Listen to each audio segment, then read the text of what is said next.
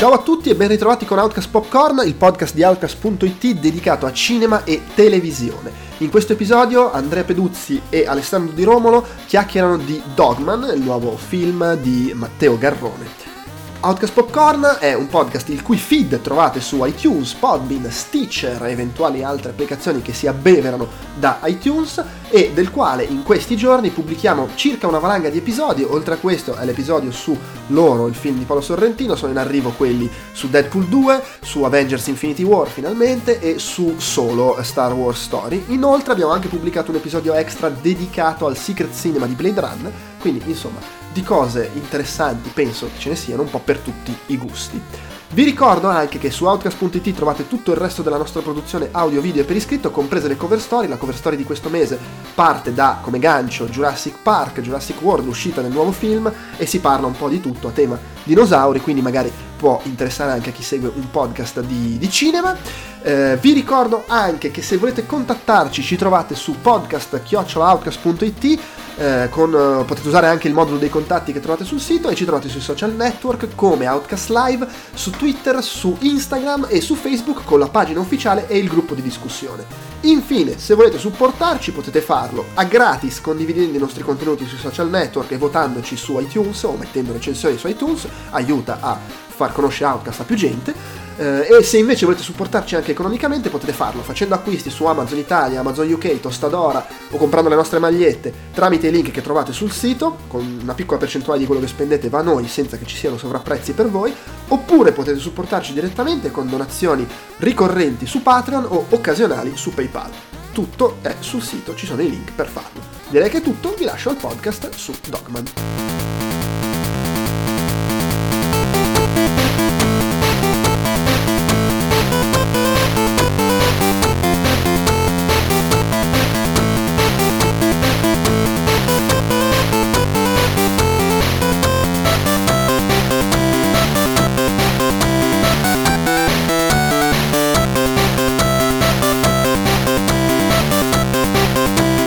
A tutti, eh, ancora una volta non sono Andrea Maderna e ancora una volta non sono nemmeno Stefano Talarico, sono Andrea Peduzzi e di nuovo sono qui con Alessandro Di Romolo eh, per parlare eh, di un altro film italiano, diciamo del eh, regista così, per così dire eh, specchio di Sorrentino, cioè Matteo Garrone, quello più basso, perché sapete anche i capelli come dicevano in Boris, eh, e del suo film Dogman.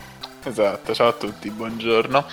E, e sì, abbiamo sempre voluto fare complimenti a Garone per, per Gamorra, per Camorra, quello, quello con i tizi a bordo, a bordo lago con le mitragliette, insomma. Boris ci ha insegnato la differenza tra Sorrentino e Garrone. No, vabbè, a parte scherzi, ogni tanto, ogni tot, noi italiani veniamo benedetti da un'uscita doppia, quasi sempre, come dicevi tu, speculare. Garrone e Sorrentino sembra quasi che lavorino in coppia perché i loro film escono sempre a tempo ridotto l'uno dall'altro, a distanza temporale ridotta uno dall'altro. Tra l'altro il distributore è lo stesso.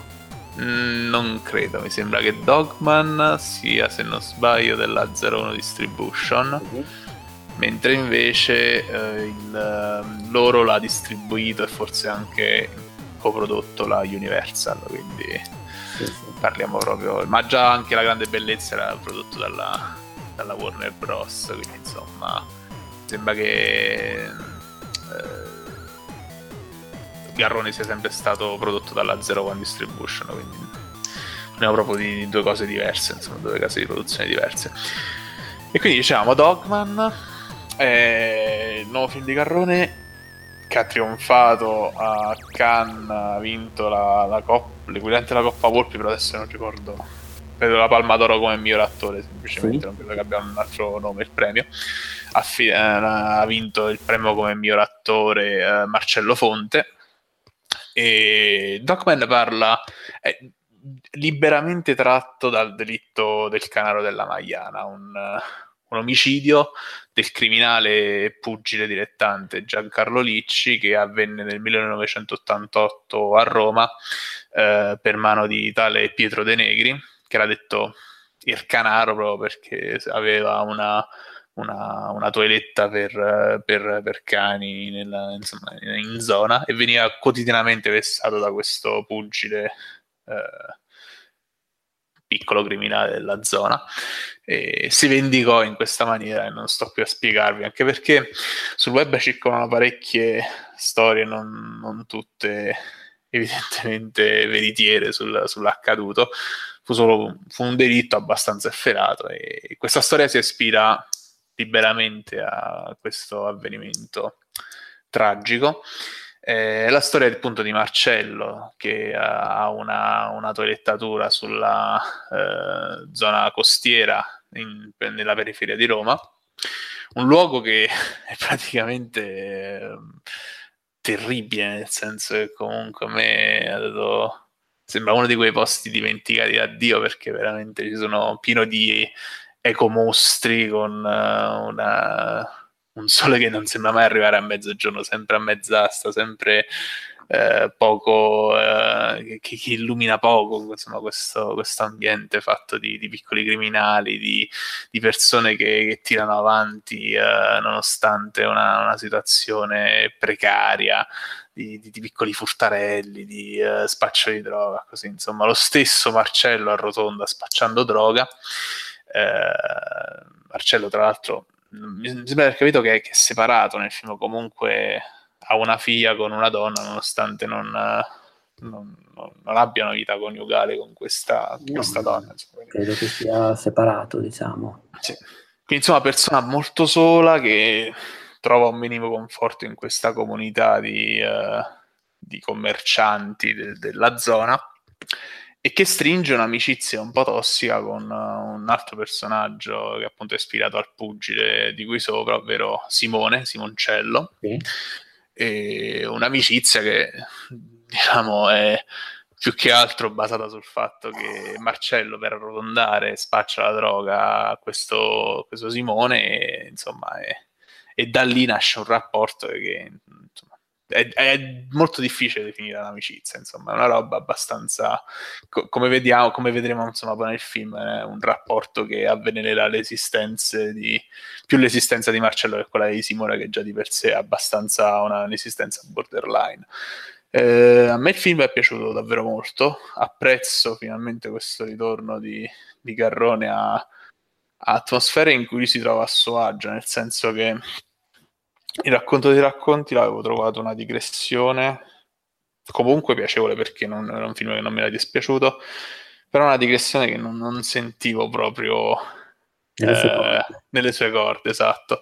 Eh, al di là di tutto, insomma, una delle cose che non mi erano poi così piaciute di Il racconto dei racconti non era tanto il setting da fantasia all'italiana, il, il, il fatto che, anzi, eh, diciamo, eh, è una buona cosa il fatto che abbia recuperato le, le favole di, di, Basile eh, per imbastire questo fantasma italiano, assolutamente apprezzabile il, la rielaborazione di, quelle, di quei testi lì.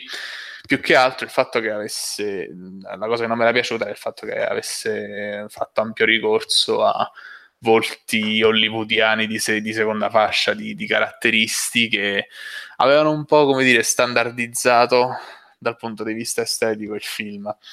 Eh, qui invece così come era avvenuto già in Gomorra e in, uh, in reality ma anche nel suo uh, in quello che ritenuto il suo esordio cinematografico ovvero l'imbalsamatore eh, il cast è completamente italiano eh, e lui, Garrone, ha fatto ampio ricorso al, al, talento che ha nello scegliere i volti e i corpi per i suoi film, che sono volti e corpi che sono quanto di più anticonvenzionali si possa ammirare sul, nel panorama del, del cinema italiano, ma anche secondo me del cinema mondiale. Riesce a trovare questi, questi freak e quando non li trova, come nel caso di, di Simoncello che è interpretato da Edoardo Pesce, che alcuni ricorderanno eh, essere uno dei fratelli Bufalo della serie Romanzo Criminale, comunque fa ampio ricorso, dicevo, al trucco prostetico per trasformarli in delle, in delle creature che non diresti che fanno parte della nostra specie, invece sono bellissimi, sono, ti rimangono impressi difficilmente eh, ti dimenticherai della faccia del protagonista di reality, delle facce dei ragazzini di Comorra e difficilmente ci si dimentica del volto di Marcello Fonte, eh, che eh, è così, è, è spigoloso questo canaro piccolo piccolo che cerca di, di arrangiarsi in qualche maniera, di emergere in questo, in questo posto sospeso nel, nel tempo e, e, nello spazio, un posto che sembra veramente popolato da... Cioè una sorta di limbo questa, questa periferia romana e è un film in, molto empatico, nel senso che comunque fa affidamento sulla solitudine de, del personaggio principale e cerca in, di, di, spiegare in tal senso perché lui poi striga questo rapporto con, con Simoncello. E, uh, ed è un film nella, tradiz- insomma, nella, nella tradizione di, di Garrone che poi spinge su un su un abisso umano, su una, eh, su, senza comunque esprimere un giudizio morale, nel senso che lui lo trovo sempre molto, lo trovo molto malinconico e molto caldo quando descrive ad esempio la comunità di questi eh, commercianti della periferia romana, eh, ma lo trovo anche molto distante nel, quando invece poi mh, mm, Marcello inizia a sprofondare in questa spirale di violenza fino a arrivare addirittura al carcere e poi insomma ad arrivare ad un epilogo della storia che essendo tratto da una storia vera forse posso un po' immaginare anche chi non ha visto il film tu invece che, che mi dici sul film? Ti è piaciuto? Allora è sì, anche a me è piaciuto molto uh, a me era piaciuto molto anche il racconto dei racconti ma sono d'accordo con te sul, sui problemi di casting di corto però avevo trovato, l'avevo trovato a suo agio nel nell'elaborazione diciamo, del folklore italiano, ma ha fatto un po' l'effetto del Pinocchio di Comencini come, uh-huh. eh, come idea, come setting e anche come tono. Comunque mi era piaciuto, sì, non mi spiego anch'io se non per questioni diciamo così, di comunicazione la scelta di ricorrere a certi attori, non ce n'era alcun bisogno, anche perché comunque era un film uh, tipicamente italiano, come, come direbbe Stanis, ma in senso, in senso positivo. Uh, Dogman mi è piaciuto moltissimo, mi è piaciuto soprattutto per il modo in cui cerca effettivamente di costruire il rapporto eh, tra eh, Marcello e Simone. Cioè, effettivamente è un rapporto tossico, ma anche, um, non so come dire, incredibilmente realistico. Cioè, realistico il modo in cui Marcello, il Canaro, sia da un lato eh, legato effettivamente da una sorta di strana, sbilenta amicizia con Simone, cioè comunque si rifiuta di in qualche modo di tradirlo, di... cioè da un lato è un debole che vuole brillare un po' della luce di quello che è la persona più forte, cioè Simone, dall'altro sì. è una persona comunque che non riesce poi a toglierselo di mezzo e non riesce a essere maleducato nei confronti di Simone, cioè non riesce solo a essere eh, evitante, non riesce a essere ingiusto, cioè semplicemente si fa anche proprio problemi, secondo me, quasi di educazione, di, di porsi in maniera, diciamo, scorretta. E questo rapporto è talmente complesso, mh, come potrebbe essere la realtà, ma anche realistico, perché secondo me rapporti di questo tipo ce ne sono dappertutto senza poi sfociare in questo tipo di eccessi. Ecco, uh-huh. cioè, è comunque una rappresentazione estremamente realistica, per quanto diciamo iperbolica, di mh, questo tipo di rapporti tra persone che sono impari, apparentemente parassitari, ma anche tutto sommato eh, affettuosi, cioè veramente... Mh, una complessità sbalorditiva, il modo comunque in cui viene rappresentato. Eccezionale tutto il cast, anche secondo me, anche tutto il contorno, tra l'altro ci sono Adriano Dionisi e Francesco Acquaroli che interpretano due dei negozianti diciamo, di, questo, di, questa suburbia, di questo microcosmo diciamo, di periferia disperato che sono, si sono appena visti tra l'altro in uh, Suburra, nella sì. serie, cioè sono entrambi diciamo, vengono da lì e eh, qui secondo me sono veramente al massimo. È eccezionale il setting perché è davvero un posto... Mm, mi ha ricordato un vecchio film di, che avevo visto anni fa che si chiamava Abissinia con ah. eh, Salimbene che metteva comunque in scena un'altra realtà diciamo di mare sempre disperata, sempre miserabile dove anche lì comunque venivano consumati delitti dimenticati da Dio sostanzialmente quindi ha comunque mm, un tono amaro ed è proprio cioè, è proprio il classico film disturbante, almeno per, per quella che è la mia sensibilità Mm, perché sono particolarmente sensibile a quel tipo di ambienti, cioè a quel tipo di ambienti completamente disumani o apparentemente tali, cioè completamente distaccati da quella che io eh, considero la mia realtà. Cioè, comunque sì. è un ambiente che, che, è veramente distante dal mio modo di sentire, da, da do, dall'ambiente dove vorrei vivere ed è un ambiente da incubo dove non vorrei mai trovarmi, cioè quindi in qualche modo mi ripugna e dall'altro mi attrae quel tipo di, di, contesto. È anche un contesto molto diverso da quello di Gomorra, cioè è molto certo. più... Ehm, è ancora meno regolamentato, cioè è ancora più sospeso per certi versi, ancora più irreale però reale, cioè è l'equivalente, non so, di quei mondi, di quegli ambienti che Truman Capote eh, identificava in certa provincia americana, dai quali lui mm. voleva emanciparsi frequentando i party a New York e quant'altro, ma che poi in qualche modo veniva sempre risucchiato. Ecco, a me, cioè, per carità, io non sono Truman Capote, non sono uno scrittore, però diciamo vengo risucchiato, allo st- cioè provo proprio lo stesso ribrezzo e anche in qualche modo la stessa distorta attrazione per questo tipo di ambienti. Cioè, non vorrei mai averci niente a che fare. Non sì, vorrei infatti... mai praticarli, però in qualche modo sono talmente mh, selvaggi, talmente, cioè se qui ha paragonato il film a un western, ecco, secondo me sì. non, è, non, è, propriamente western, però effettivamente quello è un ambiente di frontiera a tutti gli effetti. Sì, anche perché cioè, la totale assenza di, di, qualsiasi forma di legge o di un, un corpo che la faccia rispettare. Non, non, non, sono questi personaggi che sono costretti a fare le cose da soli, a, a proteggersi da soli, a tutelare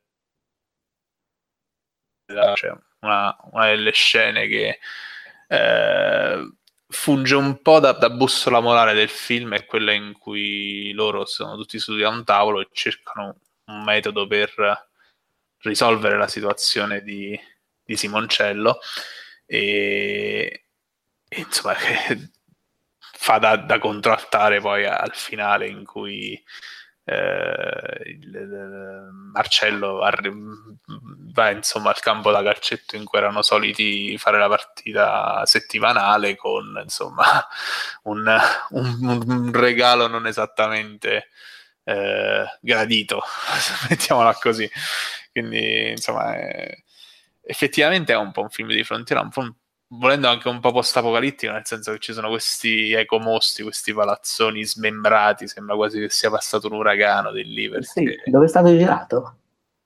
Ma sinceramente non ne ho idea, nel senso che eh, effettivamente un po' ricorda anche la Ostia, non lo so, di, di, dei film di, di Caligari o di, anche di, di, Suburra, il film. Non so, ah, io, io, io l'ho, l'ho, collegato a Ostia, però diciamo che il mio immaginario di quella, quella zona è un po' limitato, quindi magari mi chiedevo se tu fossi un ah. po' più sul pezzo, diciamo. Sì, comunque anch'io ho pensato a Ostia, una zona tra l'altro particolarmente devastata di Ostia sì, sì, sì. sembra veramente che sia stato un oggetto cyberpunk di... di Ostia. Gazza sembra, cioè, una cosa pazzesco. Però sì, anch'io ho provato quella perversa attrazione. Non so perché comunque lo sguardo di Carrone non è né di condanna o non, non, non provoca nemmeno repulsione nello spettatore, ma quasi malin- è quasi malinconico quando non c'è Simoncello sulla scena e quindi non, non assistiamo a vessazioni, a, a, violenze, ad atteggiamenti prepotenti e dittatoriali. E comunque è un luogo per, per, quanto sia brutto, per quanto sia sgradevole, eh, per quanto sia disumano, eh, comunque lo sguardo è bonario, cioè eh, non, non, so come dire, torno a dire la stessa cosa, è veramente uno sguardo malinconico, uno sguardo che accogliente per certi versi. È un po' come il protagonista, nel senso che guardarlo così non è esattamente la persona più, più gradevole alla vista di questo de, de, de, della nostra specie, però, comunque è, una, è, un personaggio interessante, è un personaggio che nella sua bontà, nella sua gen- genuinità comunque eh, tendi a, a volergli bene, ecco. Per questo poi quello che succede. Perché in effetti finché non c'è l'es- diciamo, l'escalation mh, mm, è anche un personaggio che nonostante i suoi traffici, nonostante diciamo, le sue ambiguità, è un personaggio che cerca di comportarsi nella maniera più corretta possibile con tutti. Sì. cioè non, esatto. non, riesce a fare a meno di essere corretto ed è questo che lo porta a essere la vittima preferita, tra virgolette, di Simone, proprio perché è quello che non riesce a mettere nessuna barriera. Mm. Come quello più vulnerabile, fanno, sì. fanno gli altri. Uh, sì. Poi ho notato che anche tutto l'ambiente, il clima, il tempo atmosferico è completamente, diciamo, in qualche modo uh, al servizio della storia, tra virgolette, sì. che ne evidenzia gli aspetti uh, brutali, imponderabili. Cioè, secondo me l'unico aggancio a quella che potrebbe essere la realtà mh, mm, mia, immagino tua, o comunque di quelli diciamo, di quelli che potrebbero essere la maggior parte degli spettatori che vanno a vedere questo film sono forse la moglie e la figlia o la ex moglie e la figlia, che comunque sì. vivono, mh, mm, non sono prigionieri di questo strano limbo, ma vanno e vengono, quindi in qualche modo è come se ci sia rimasto solo lui in questo posto. Anche quando c'è la figlia in scena, nonostante ogni tanto entri Simone contemporaneamente e cerchi comunque di portare disarmonia e devastazione, ogni volta che c'è la figlia in scena, in qualche modo anche il personaggio eh, del canaro, se vogliamo chiamarlo così, comunque Marcello, in qualche modo si emancipa un po' da quell'ambiente, cioè vive la realtà esterna, anche semplicemente il fatto che la figlia va, va su internet, sembra una stupidaggine, ma in un film così, in un mondo così privo di appigli, è già l'unica è già una cosa, diciamo, in qualche modo che dà emancipazione, ecco. Sì, viene da chiedersi se effettivamente esista internet in un luogo del genere. Esatto, sì, sì. Cioè, sembra un mondo inesistente, un non luogo, cioè, sì. eppure ogni tanto l'unica cosa che ti riporta alla realtà, l'unico, l'unico gancio forse empatico con lo spettatore è proprio la figlia che è una ragazzina, tra virgolette, normale, senza troppi mh, mm, senza troppi patemi e a cui eh, lui nasconde parte della sua vita. Simone comunque è anche una persona che in ogni caso eh, mh, mm, si occupa anche di, di traffico di cocaina, in, per quanto diciamo in piccole... E anche lì ti chiedi come mai uno così sia arrivato in un mondo del genere, nel senso come ci sia finito. Sì. Nel senso che lui ha la sua attività, è un'attività che vive con passione, tra l'altro, con...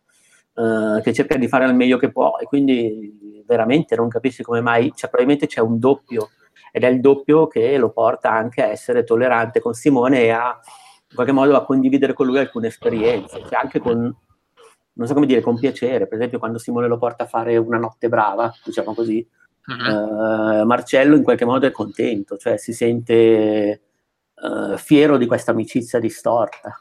Esatto. Comunque, un'altra cosa che ha alimentato il mio senso di, di straniamento è come in un luogo del genere ci sia un gioielliere, un orafo, mm. e, e, comunque una, una toilettatura che è un'attività avviata benissimo, nel senso che è sempre piena di cani, quando insomma il cane è un po' ritenuto un bene di, di tra virgolette lusso, quindi c'è in un luogo del genere che sembra veramente una roba post-apocalittica, c'è comunque chi vende gioielli e chi uh, accudisce i tanti cani della zona, quindi insomma... Eh. Beh, però sai, quello in realtà io l'ho trovato non così, nel senso, alla fine il gioielliere è un compro, quindi tutto sommato fa la figura di ricettatore. Uh-huh. I cani sono comunque l'unico bene effettivamente mh, che persone che spesso comunque sono dipinte in modo degradato possono permettersi, cioè comunque mh, senza contare che in qualche modo ho interpretato anche la presenza dei cani mh, collegata a, determina- a una certa rappresentazione della malavita romana, per cui non so, non, non mi è sembrata diciamo da fuori così uh, sopra le righe, ecco, cioè comunque è un no, po'... Non dico sopra le righe, però comunque... No, no, certo, sì è comunque fa strano. Sì. Perché a te ci andrebbe lì alla letteratura? Cioè, probabilmente altri disgraziati di altre zone che non vivono se non al di fuori di quel microcosmo. Sì, sì. Eh. No, quindi eh, veramente molto molto bello. Questo anche ancora si trova nella sala, come, come, anche loro, quindi se potete recuperarlo, recuperatelo insieme anche agli altri film di, di Garrone, che trovo sia veramente un una benedizione il fatto che il cinema italiano in questo periodo, oltre a Garrone Sorrentino, stia un po' recuperando di vigore anche per quanto riguarda il cinema di genere, non so, mi vengono in mente i Smetto quando voglio, eh, ma anche ho letto addirittura Perfetti Sconosciuti sta guadagnando bene anche in Cina, è stato esportato anche in un mercato che sembra avere regole tutte sue a tratti incomprensibili, per dire... Eh, Star Wars non riesce a, ad aprire una breccia nei, nei cuori dei, dei, cinesi, mentre invece un film come Perfetti Sconosciuti comunque ha raggranellato i suoi 5-6 milioni di, di, euro, insomma, in un mercato del genere. Quindi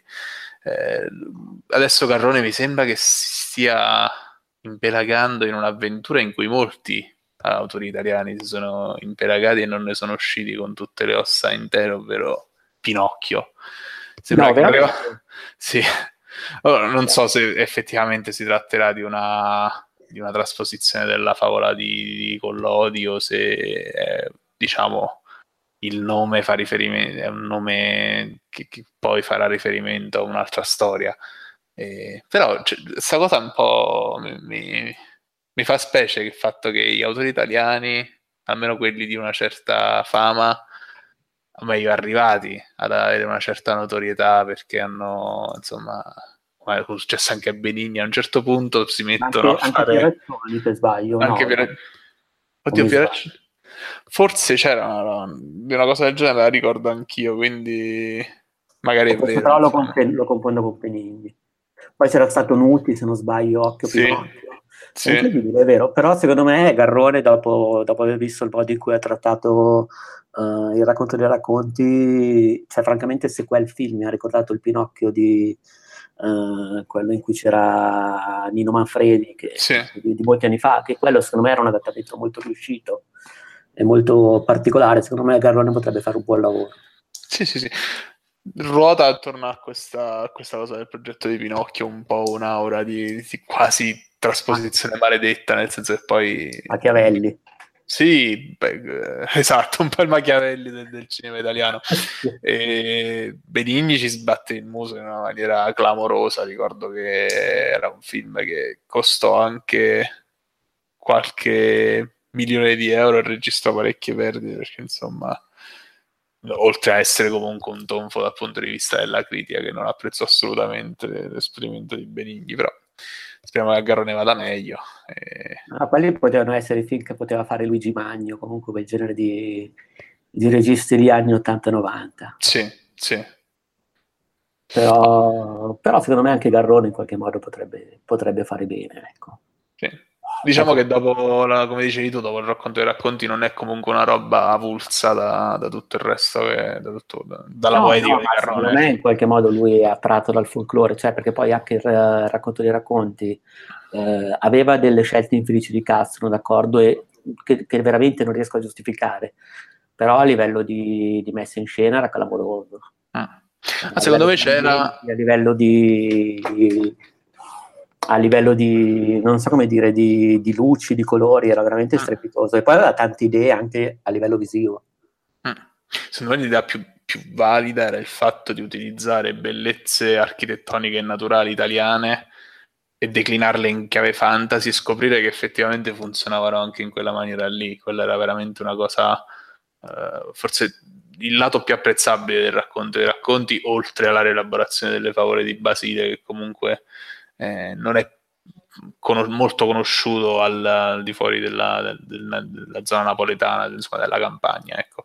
E, secondo me il fatto di metterci parecchi volti eh, statunitensi o comunque eh, famosi a Hollywood denunciava una volontà di vendere il, il, film anche all'estero. Poi non lo so come è andata a finire comunque da quel punto di vista. Ecco. E, però, Ma secondo me molta gente ha fatto paragoni, secondo me, fuori luogo, con, non so, addirittura ne ho letti il pubblico che si aspettava Game of Thrones o cose del genere, sì, ma anche sì. pubblico italiano, e io dico, vabbè, eh, quello era proprio fantasy epico, qui stavamo parlando proprio di folklore tradizionale, mm. per cui non era... Uh, nulla di che, cioè, nel senso, non, non capisco perché siano comunque uscite questo tipo di paragoni e secondo me è un film che ha una forte identità soprattutto a livello nazionale comunque. Mm. Io ricordo Francesco Alò di, di Bad Taste che nella sua video recensione disse comunque non era un film a passo con i tempi proprio facendo un paragone con Game of Thrones nel senso che Game of Thrones aveva settato nuovi standard e in un certo senso bisognava attenersi a quei standard secondo me è un discorso che non è che sta proprio in piedi no, da solo. No, secondo me non sta in piedi perché secondo me il racconto dei racconti era proprio un, un adattamento folclorico. Il sì. fantasy è proprio un'altra cosa, cioè non, non, aveva quella vocazione, non voleva esserlo. Sì. Ha ripreso proprio delle fiabe che prima ancora del racconto dei racconti erano parte della tradizione italiana, perché comunque sono ancora precedono la parte scritta e le aveva sì. messe in scena in un modo clamoroso, cioè pulito, semplice, anche violento per certi versi, e non ci ha neanche provato a fare il fantasy, cioè secondo me è stato proprio um, incompreso e non per motivi di marketing, anche perché i trailer e i documenti non l'hanno venduto in nessun modo come fantasy, ah. comunque si, si, capiva quale poteva essere la tipologia di film. Cioè io so di gente che comunque è andata a vederlo al cinema mh, gente che non va abitualmente in sala, banalmente, e si aspettava davvero il Game of Thrones italiano e uscivano, hanno fatto paragoni, secondo me era proprio assurdo, davvero, secondo me la cosa più vicina era il Pinocchio di Comencini o in certo modo di fare cinema eh, italiano più chiuso. Mm. Sì, ecco, più che un fantasy secondo me era un film in costume in cui di tanto in tanto faceva capolino l'elemento fiabesco o, o, comunque anche citazioni visive da, prese diciamo, uh, attingendo dal, dal, dall'immagine. Ah, sì, anche so, il, viaggio, il, viaggio, di Capitan Fracasso di Ettore Scola, sì, cioè, sì. comunque si avvicina di più a quel cinema lì, ma non uh, a un cinema che racconta un'Italia mh, di paese del Cinquecento, cioè, o di prima, per cui non... E poi davvero è stato, secondo me, equivoca proprio la scelta di casting. Sì. Mentre invece, ecco, se, voglio, se posso dire un'ultima cosa su, su Dogman, io della vicenda di cronaca mh, sapevo relativamente poco, nel senso che comunque non era, anche per la mia ansia, verso certe tematiche tengo ad avvicinarmi e poi ad allontanarmi subito, quindi comunque non sapevo, ho letto che molta gente parlava di particolari morbosi che poi in realtà non si sarebbero verificati, ecco, secondo me nel film uh, c'è non so come dire, violenza di periferia, se proprio devo... però non, non c'è eh, una componente minimamente morbosa o disturbante. Hmm. No, no, infatti non... Eh, diciamo, se molto... c'è qualcuno che, può, che, che, magari non vuole avvicinarsi a questo film perché ha paura o comunque non si sente in sintonia con uh, certe storie di serial killer, mm, ne so, conosco persone che effettivamente potrebbero pensare no, io non, non, vado a vedere un film del genere perché ci potrebbe essere questo e quest'altro. Ecco, è un film che parla più più che altro di un certo tipo di violenza di frontiera, ma non, uh, non ha niente di, di, cose alla Manant o cose così. Ecco. No, no, no, infatti, niente neanche di particolarmente esplicito, sì, c'è no, la scena in cui c'è l'esplosione di violenza che ovviamente eh, qualche, diciamo, qualche schizzo di sangue si vede, però insomma... No, beh, certo, però di... non ci sono, diciamo così uh, mutilazioni mirabolanti e tutto quello che è anche il folklore legato a questa vicenda. Ecco. Esatto, esatto. È un esatto. film uh, che, non sta, che, non parla di quello né lo vuole fare. Mm, esatto. E, diciamo, insomma, se, se potete leggere uh, oddio, un romanzo criminale, potete leggere più o meno anche questo. Esatto, esattamente. Vabbè, quindi insomma, anche Dogman straconsigliato eh, il film sta andando abbastanza bene al botteghino, ho visto che ha, ha, avuto una flessione molto molto bassa tra il primo, secondo e terzo weekend, quindi sta avendo una, un'ottima tenuta, sta addirittura andando meglio di reality e di racconto di racconti, quindi insomma bene per noi, bene per il nostro cinema, bene soprattutto per, per Garrone che è veramente uno di quegli autori che sta poggiando le basi per una rinascita definitiva del cinema italiano. Sembra che il nostro cinema stia andando verso quella direzione quindi c'è molta soddisfazione da parte nostra che aspettavamo questa rinascita da, da tantissimo tempo. Ecco. Guarda, io ho letto un articolo proprio qualche giorno fa di Goffredo Fofi in cui parlava del cinema italiano come il miglior cinema europeo. Spero che non porti rogno. Perché... no, volevo parlare dell'altro bellissimo articolo su Dogman pubblicato. No, beh, così c'è un, altro articolo folcloristico pubblicato su... La stampa? sulla stampa, in cui comunque una... No, il giornale, scusa, il giornale. No, mi sa che era proprio la stampa, quello della giornalista che lo sconsigliava a priori per la vicenda, così. Mm, beh, sono contento che non sia andato a vederlo. Eh. Sicuramente sì. comunque sarebbe bastato anche quel poco di sangue per disturbarla. No, più che altro non, non, non, vedo le basi sufficienti per scriverne un articolo, però vabbè, quelli poi Ah, sono... sì, io le vedo, probabilmente un compenso. Vabbè. E quella secondo me è già una buona base per, per sì, beh, sicuramente, sicuramente. Dobbiamo mangiare senza dubbio, però insomma. Sì, sì però diciamo sì, decisamente fuori mira e insomma invece il film straconsigliato. No, ecco, per spiegarla magari un po' meglio, era un articolo che faceva riferimento al fatto che siccome la, la, l'autrice aveva una sensibilità spiccata, non sarebbe andata a vedere uh, il uh, Do- Dogman perché la, la storia de- de- de- del canaro non meritava di essere spettacolarizzata e comunque perché una, una storia del genere avrebbe meglio i protagonisti di questa storia avrebbero avuto la, la, il, giusto, il, giusto, riconoscimento, la, la giusta eh, rappresentazione solo sulla, car- sulla, pagina scritta, mi sembra di ricordare, una cosa del genere. Cioè, sì, sì, sì, discorso delirante sul fatto che, che il cinema non, non potrebbe, non è adatto per, per trattare. Beh, ma era una... un discorso veramente del tutto a pregiudizio e anche piuttosto anacronistico addirittura proprio per il cinema, nel senso, mh, mm, davvero secondo me era un articolo pubblicato mh, mm, anche consapevolmente, non scritto, ma pubblicato anche consapevolmente per acchiappare click e per, uh, per fare un pan di tantam. Io stesso l'ho condiviso perché sono stupido e faccio spesso queste cose. Allora, leggo un estratto, visto che poi l'aperto è, è piccolissimo l'articolo, so veramente manco, manco una, pagina, una, pagina, di Word, forse mezza pagina di Word. Comunque è scritto da tale ehm, eh, Antonella Boralevi, che scrittrice comunque, ha scritto diversi, diversi libri. Dice, non andrò a vedere Dogman perché penso che una doppia tragedia come quella della Magliana sia indagabile solo e soltanto senza mostrarla, cioè sia indagabile con le parole senza la lusinga del corpo straziato, del sangue, bla bla bla, de, insomma, vabbè. Discorso che comunque a, a monte di una visione non, non, non, capisco, sinceramente, soprattutto da parte di una persona che, di cultura, ecco. Beh, eh, sì, eh, c'è il suo libro che leggo pubblicato più noto è Farsalotto. Mm. Non... appunto, probabilmente ci è riuscita piuttosto bene allora con questo articolo. esatto. Però vabbè, insomma, fuori di polemica, sì, era un articolo davvero scritto a pregiudizio e che spero, diciamo, che non, non danneggi in qualche modo, in nessun modo il successo del film. No, vabbè, non, non mi sembra che abbia avuto questo potere. Impatto, ecco, no, esatto. No, più che altro un articolo così da chiacchiera, invece il film, secondo me, merita come. Mm. Va bene, che possiamo finirla qui.